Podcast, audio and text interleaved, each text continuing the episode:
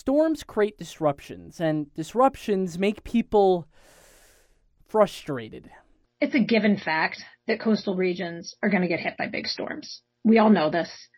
We're going to get hurricanes, we're going to get nor'easters, we're going to get tropical storms. And many of us are prepared for a storm.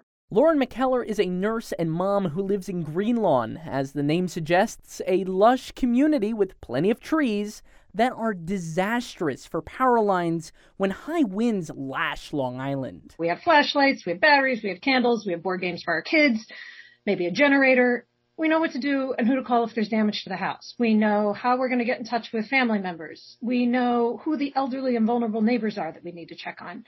We have plans in place. The regional energy regulator, the Long Island Power Authority, made a commitment to reinforce infrastructure after Superstorm Sandy in 2012. LIPA said it and the power company PSEG Long Island were prepared for future storms. We saw signs of preparedness and we thought, oh, good, this entity, this company is going to be better prepared for future storms than past entities had been. And we were wrong. We were wrong. What proved them wrong in 2020 was Tropical Storm Isaias. It left many Long Islanders in the dark for more than a week. In the months that followed, Lauren and other electricity customers unloaded on the electric company PSEG Long Island in meeting after meeting. I want to say it's almost laughable how bad PSEG's performance has been. That's a shame. Long Island deserves better. How many times do we have to go back to the same well before we realize it doesn't work? It is time for such a major change. This is Higher Ground from WSHU Public Radio. I'm JD Allen. On Long Island, climate change is already here. Communities must prepare, and people find ways to adapt. These solutions might give us the best chance at survival and help save the places millions of people call home. Or we discover that retreating from the sea is the only way forward. My team and I are going to take you on a field trip each episode to explore how strong Long Island is and could be in its search for ways to adapt to climate change.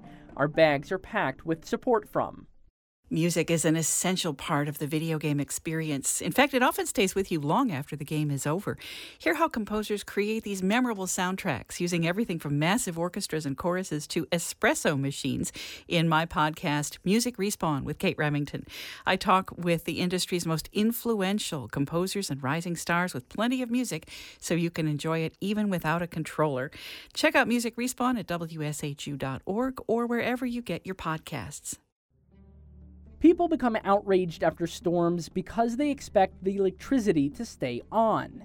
But so called 100 year storms now topple Long Island's power system every few years. Jase Bernhardt, a meteorologist at Hofstra University in New York, looks at these storms as benchmarks and uses current weather models and coastal charts to figure out how to prepare for the next storm surge. And sort of the key statistic to cite in all this is we look at you know, Montauk out on the east end of Long Island, we've sort of seen an average sea level rise of over a foot, 1.1 or so feet per 100 years. So that means in just the past 100 years, um, we've already had over a foot of sea level rise and it's continuing and seeming to accelerate. Superstorm Sandy was a benchmark. Before that was the 1991 Perfect Storm. Oh, come on, you know, it's the premise of that George Clooney Mark Wahlberg movie, the one with the commercial fishing vessel that gets lost at sea. And before that was the great 1938 hurricane. Something like the 38 hurricane where it hit again, it'd be the, the biggest natural disaster in, in world history. For anyone who went through Sandy, that should really really, really make you scared. And it's, you know, we're not trying to fearmonger here, but it is just the truth. It's happened before. It will happen again. And no, we're not all prepared. Sandy showed us that we're not prepared. And this could be far worse. During Tropical Storm Isaias in 2020, over 400,000 customers lost power on Long Island.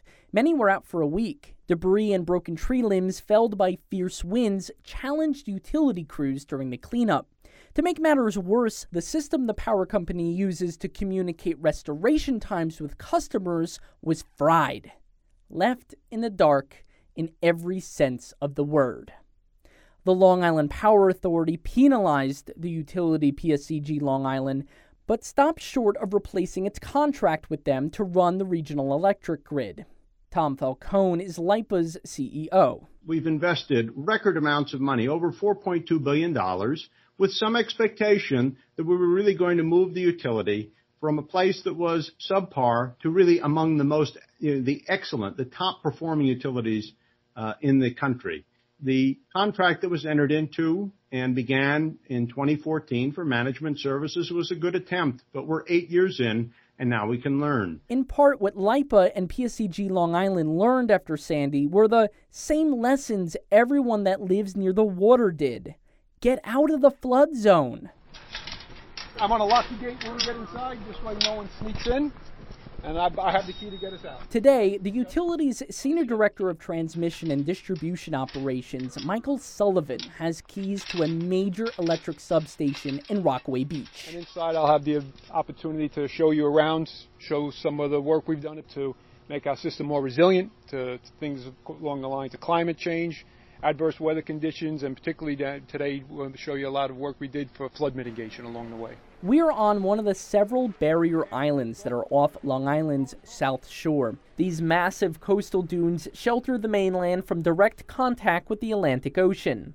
On the other side, between the barrier island and the main shore, is Jamaica Bay. And not only do people live on barrier islands, but a huge amount of electricity courses through the Rockaway substation here. We are probably about 50 feet away from Jamaica Bay, and if we're probably maybe another 4,000 feet away from the Atlantic Ocean. I, I, would say this is in the middle of, um, well, electric and water don't mix. We learned that the hard way during Hurricane Sandy. Inside, it looks industrial. Chain linked fences topped with barbed wire to protect the substation from anyone coming in off the main road here and tampering with, well, a ton of heavy electrical equipment. We'll take a what I call the nickel tour around our substation. When you think of power and a lot of power, you think of that buzz because it's an unfamiliar sound. It's almost a little bit of a threatening sound. I mean, we're talking about a whole lot of power, and we're standing two feet away, just wearing hard hats. I don't know about you, but that shock that I got when I was a kid sticking a penny in an electric outlet, it stuck with me. It's almost unnerving to be this close. So, as it should, when you stuck that penny in your socket, that stay stay with you. So, that hum that you hear from this transformer, that's comforting for me someone who being a utility professional because I know that the transformer is doing what it's supposed to do, right? Supplying electricity. Michael says the goal is to restore power as quickly as possible after an outage by resetting the breaker, which protects an electrical circuit from damage. What we have a couple of raised buildings here. These are actually what we call our breaker cubicles. Inside, you can picture that in your in your home you have your breaker panel in your basement and you have the breakers. So there's not a switch for everybody, but there's like these giant switches that everything kind of feeds into, right? It- Absolutely. Each one of these breakers feeds the facilities that we see out in the roads. Those are the wires you see on top of the poles. And those breakers themselves act like the circuit breaker in your, in your house. Similar here. If we have a car hit a pole out in the field, these breakers will operate to de-energize the area so nobody gets hurt. So when the lights go out in my house uh, or in, in a particular room, and you know I'll, I'll struggle to the closet, take out all the codes, get into the circuit, you know, to to flip the switch back. If a car hits a pole here and a and a and a breaker is is switched, do one of you have to go flip it back, or is all that kind of remote these days? So in the old days, I was called many many years ago, used to have people have to respond to operate the switches on the system. Today, that's all done remotely from our four distribution control rooms. After Sandy, the Federal Emergency Management Agency provided $730 million to help harden the 100 Long Island substations and make them more resilient. That includes the raising of 12 coastal substations and the installation of more than 150 of these automated switches. Unfortunately, sometimes things do happen and people do experience power outages, but with the installation of all of these automated switches, the duration of that power outage is much less along the way because we have the ability to operate things from the office and not have to necessarily have somebody out in the field to operate those switches. Next to the breaker cubicles is a battery system. Both seem important enough to be off the ground and away from floods. Another building that's been raised is the control house. Here I'll show you all the knobs and the readings that we get along the way that we can see how Electricity's flowing. So we walk up the stairs and into the control house. All I ask is keep your hands by your side. Okay. Everything in here is live, live from the standpoint of if you hit something, you might inadvertently operate something. Oh my god, look at all the buttons. This is one of our control panels, and you see a lot of handles, a lot of lights, a lot of buttons. If necessary, we could operate some of those devices that you've seen outside here. Open and close switches, transfer of power. If you did inadvertently hit one of those handles and that red light went green, typically that means someone might be out of power when you did that. Wait, are, so a green light means that someone's out of power, not red light? So typically green means for us open, and when you open a device, it interrupts the flow of electricity. Red means it's closed and it's continuity of service. All of this information from these relay panels go back to our transmission control room in Hicksville, and we know what's going on in the substation. You can see some numbers on top. You see some amp readings, A, B, and C. You see some voltage readings along the way over there in A, B, and C. I mean, I feel like I'm looking at like the first computer here. This is a very large unit. It is probably about eight foot tall and about uh, 10 to 12 feet, foot wide. And the readings that you pointed out, they're changing several times a 2nd Everything you see here, it's real-time monitoring, but nothing you see here would be of concern. If something of concern did occur, the system would take care of itself and isolate the problem and redirect your electricity elsewhere to our customers. All these relays that you see here operate on backup in case something does occur. If we lost power to the substation completely, we want to have the ability to still operate the switches. Hence the battery house next door. The battery power itself will last for days, and we have the ability, if necessary, to bring generators in to charge them over again. These are some of the bigger batteries you'd ever see. You could imagine a lot, a lot of your car batteries in, in parallel and series with one another. So when there's a sandy sized problem and the power goes out, the batteries were no good. The batteries are extremely susceptible to salt water corrosion. Once the batteries were submerged in either Jamaica Bay or, or the Atlantic Ocean or a combination of both, they really became useless and, and they weren't able to operate the system. Let's take a step outside just so I. You want me to turn the slide off? Is this the um, one switch I can flip? You can flip all three of them, right? There's three of them there. Oh boy, I feel gonna lock the spoiled. I can see go. flip the switch in the substation. Outside, Michael points to the large power cables coming into the substation. Electricity is generated at generating stations, and there's a bunch of generating stations throughout Long Island. Sure. So it's either you know it's generated through renewable energies like wind, solar, um, hydro, or fossil fuel like natural gas, or energy that's created outside of our region and brought in through transmission systems. We also have interties that ties Long Island off to other areas in New York State and in New Jersey. Most of the power gets to people's homes through these overhead wires. Storms like Sandy got people talking about burying those wires to make them impervious to wind damage. One of the advantages of things being in the air is when something happens, you can see them and find the problem relatively quickly. When it's underground, fault finding things like that just takes a little bit longer. Not impossible, but just takes a little bit longer. You know, communities look at undergrounding as a as a plus because they're tired of your service trucks trimming trees or disrupting traffic. So uh, undergrounding is an interesting concept, and we did that in small pockets, and we're also committed to working with communities who are interested in maybe sharing the cost to help have their communities go underground. But when you look at it from the standpoint of pure economics, to underground, the economics just doesn't play out to do that along the way. Everything you see in this substation is monitored remotely from one of our control rooms that we have back in Hicksville. So we hop into Michael's car and head to the control room.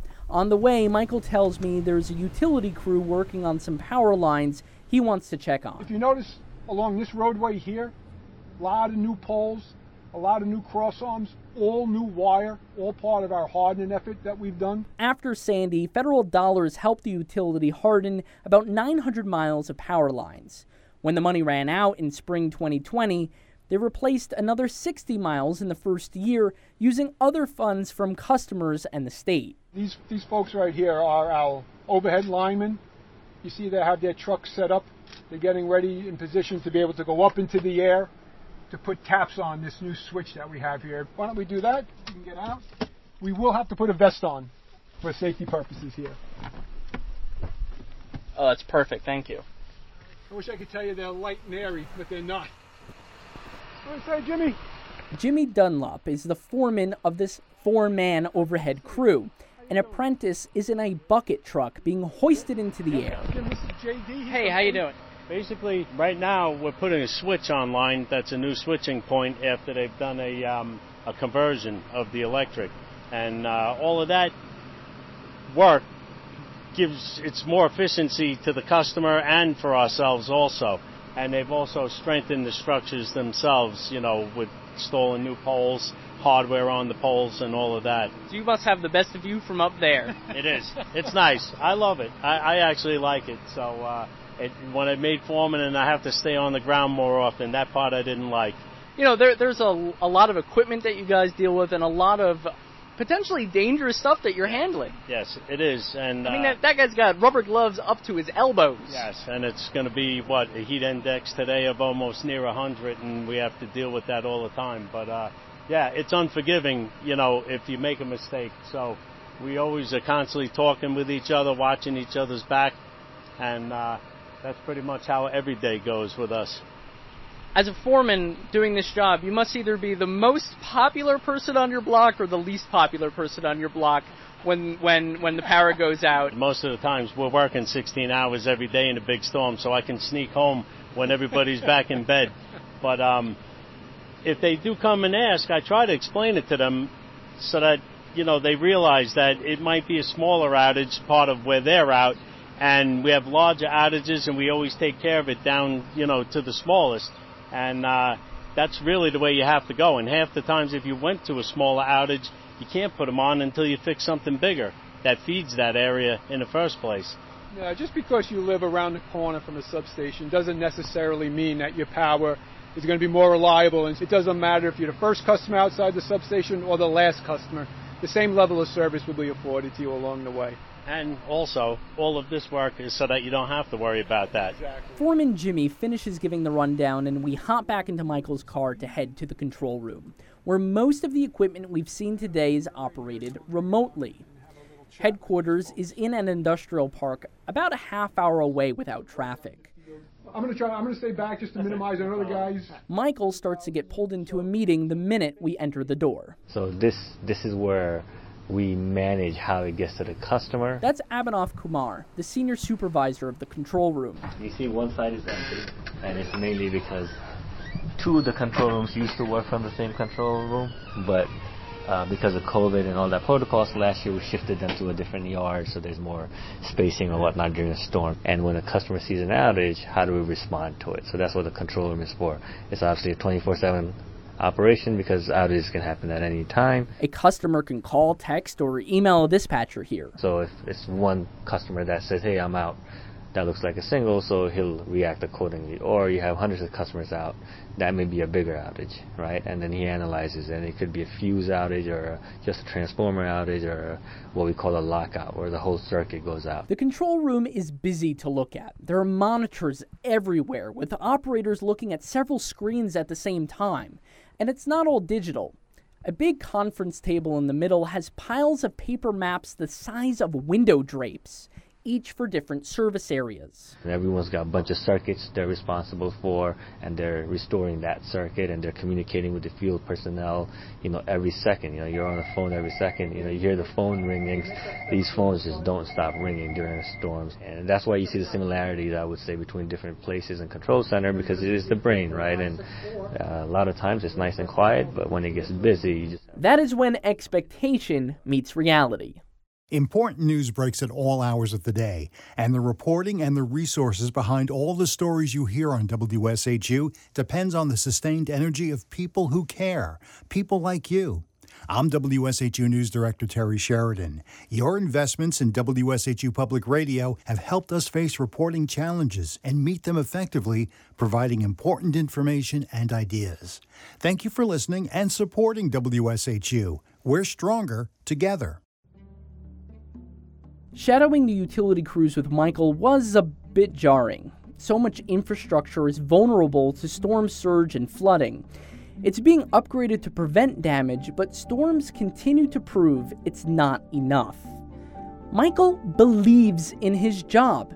He's been working in energy for decades before there was a PSEG Long Island or a regional power authority.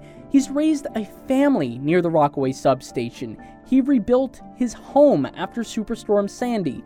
He has seen the destruction to his system and all infrastructure during that storm, but also the recovery. So not just a lot of electric utility work, a lot of facility work along the way, a lot of water, sewer type of work happening. Well, because when one goes out from a storm, everything goes out from a storm, right? Absolutely, and, and this community continues to develop with more and more people. More and more people who want to live in a certain kind of way. Those famous Long Island suburbs that fueled the 1950s dream.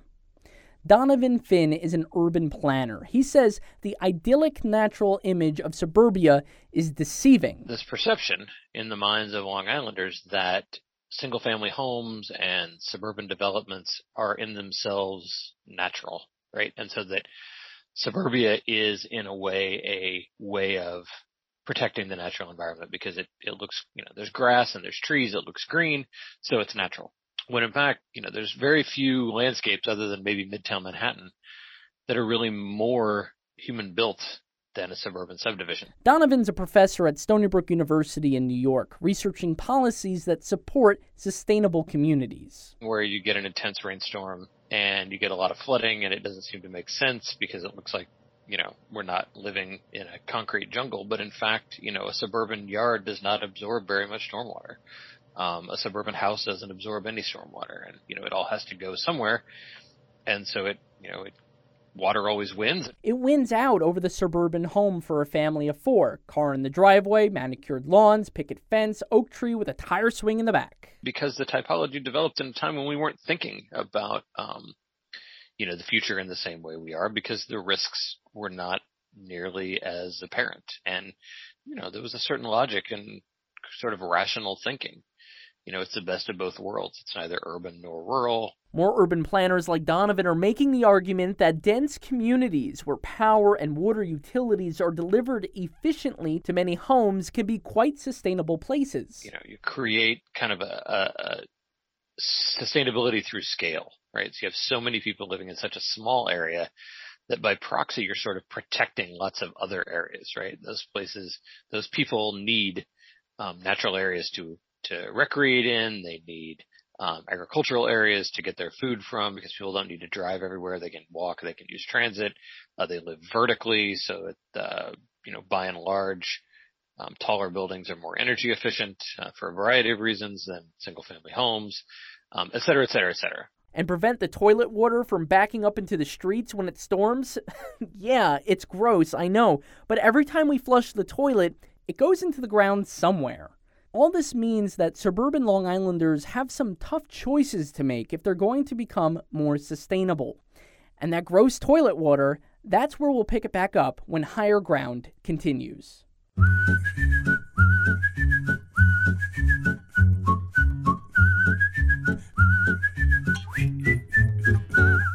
What you want, who you be, what you need, why you talking to me. Don't be quiet, I'm a needle to the weave. Better talk or you'll fall through the seams.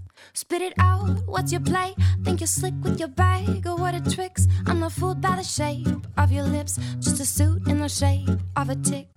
Higher Ground is produced and mixed by Sabrina Garone and me, JD Allen, with editing from Harriet Jones. Kelly Hills Mucky and Sarah Ruberg did fact checking and research. Music is composed by Samuel Davies and Eric Harper, graphic art by Joshua Joseph. This podcast was made possible by the Alan Alda Center for Communicating Science. Higher Ground is a production of WSHU Public Radio. For more, go to WSHU.org. The next episode is available wherever you get your podcasts. It up, close rip, put a nice little plaque on the slip. I can sew like a Vincent van Gogh. No one needs ever know. Start the show. Have you found what you lost? Have you lost what you found? Do you really understand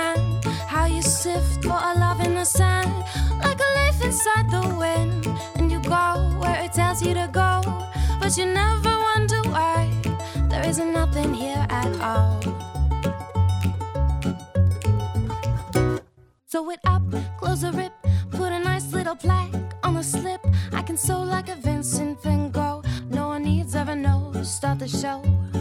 Have you found what you lost? Have you lost what you found? Do you really understand how you sift for a love in the sand? Like a leaf inside the wind, and you go where it tells you to go, but you never wonder why there isn't nothing here at all.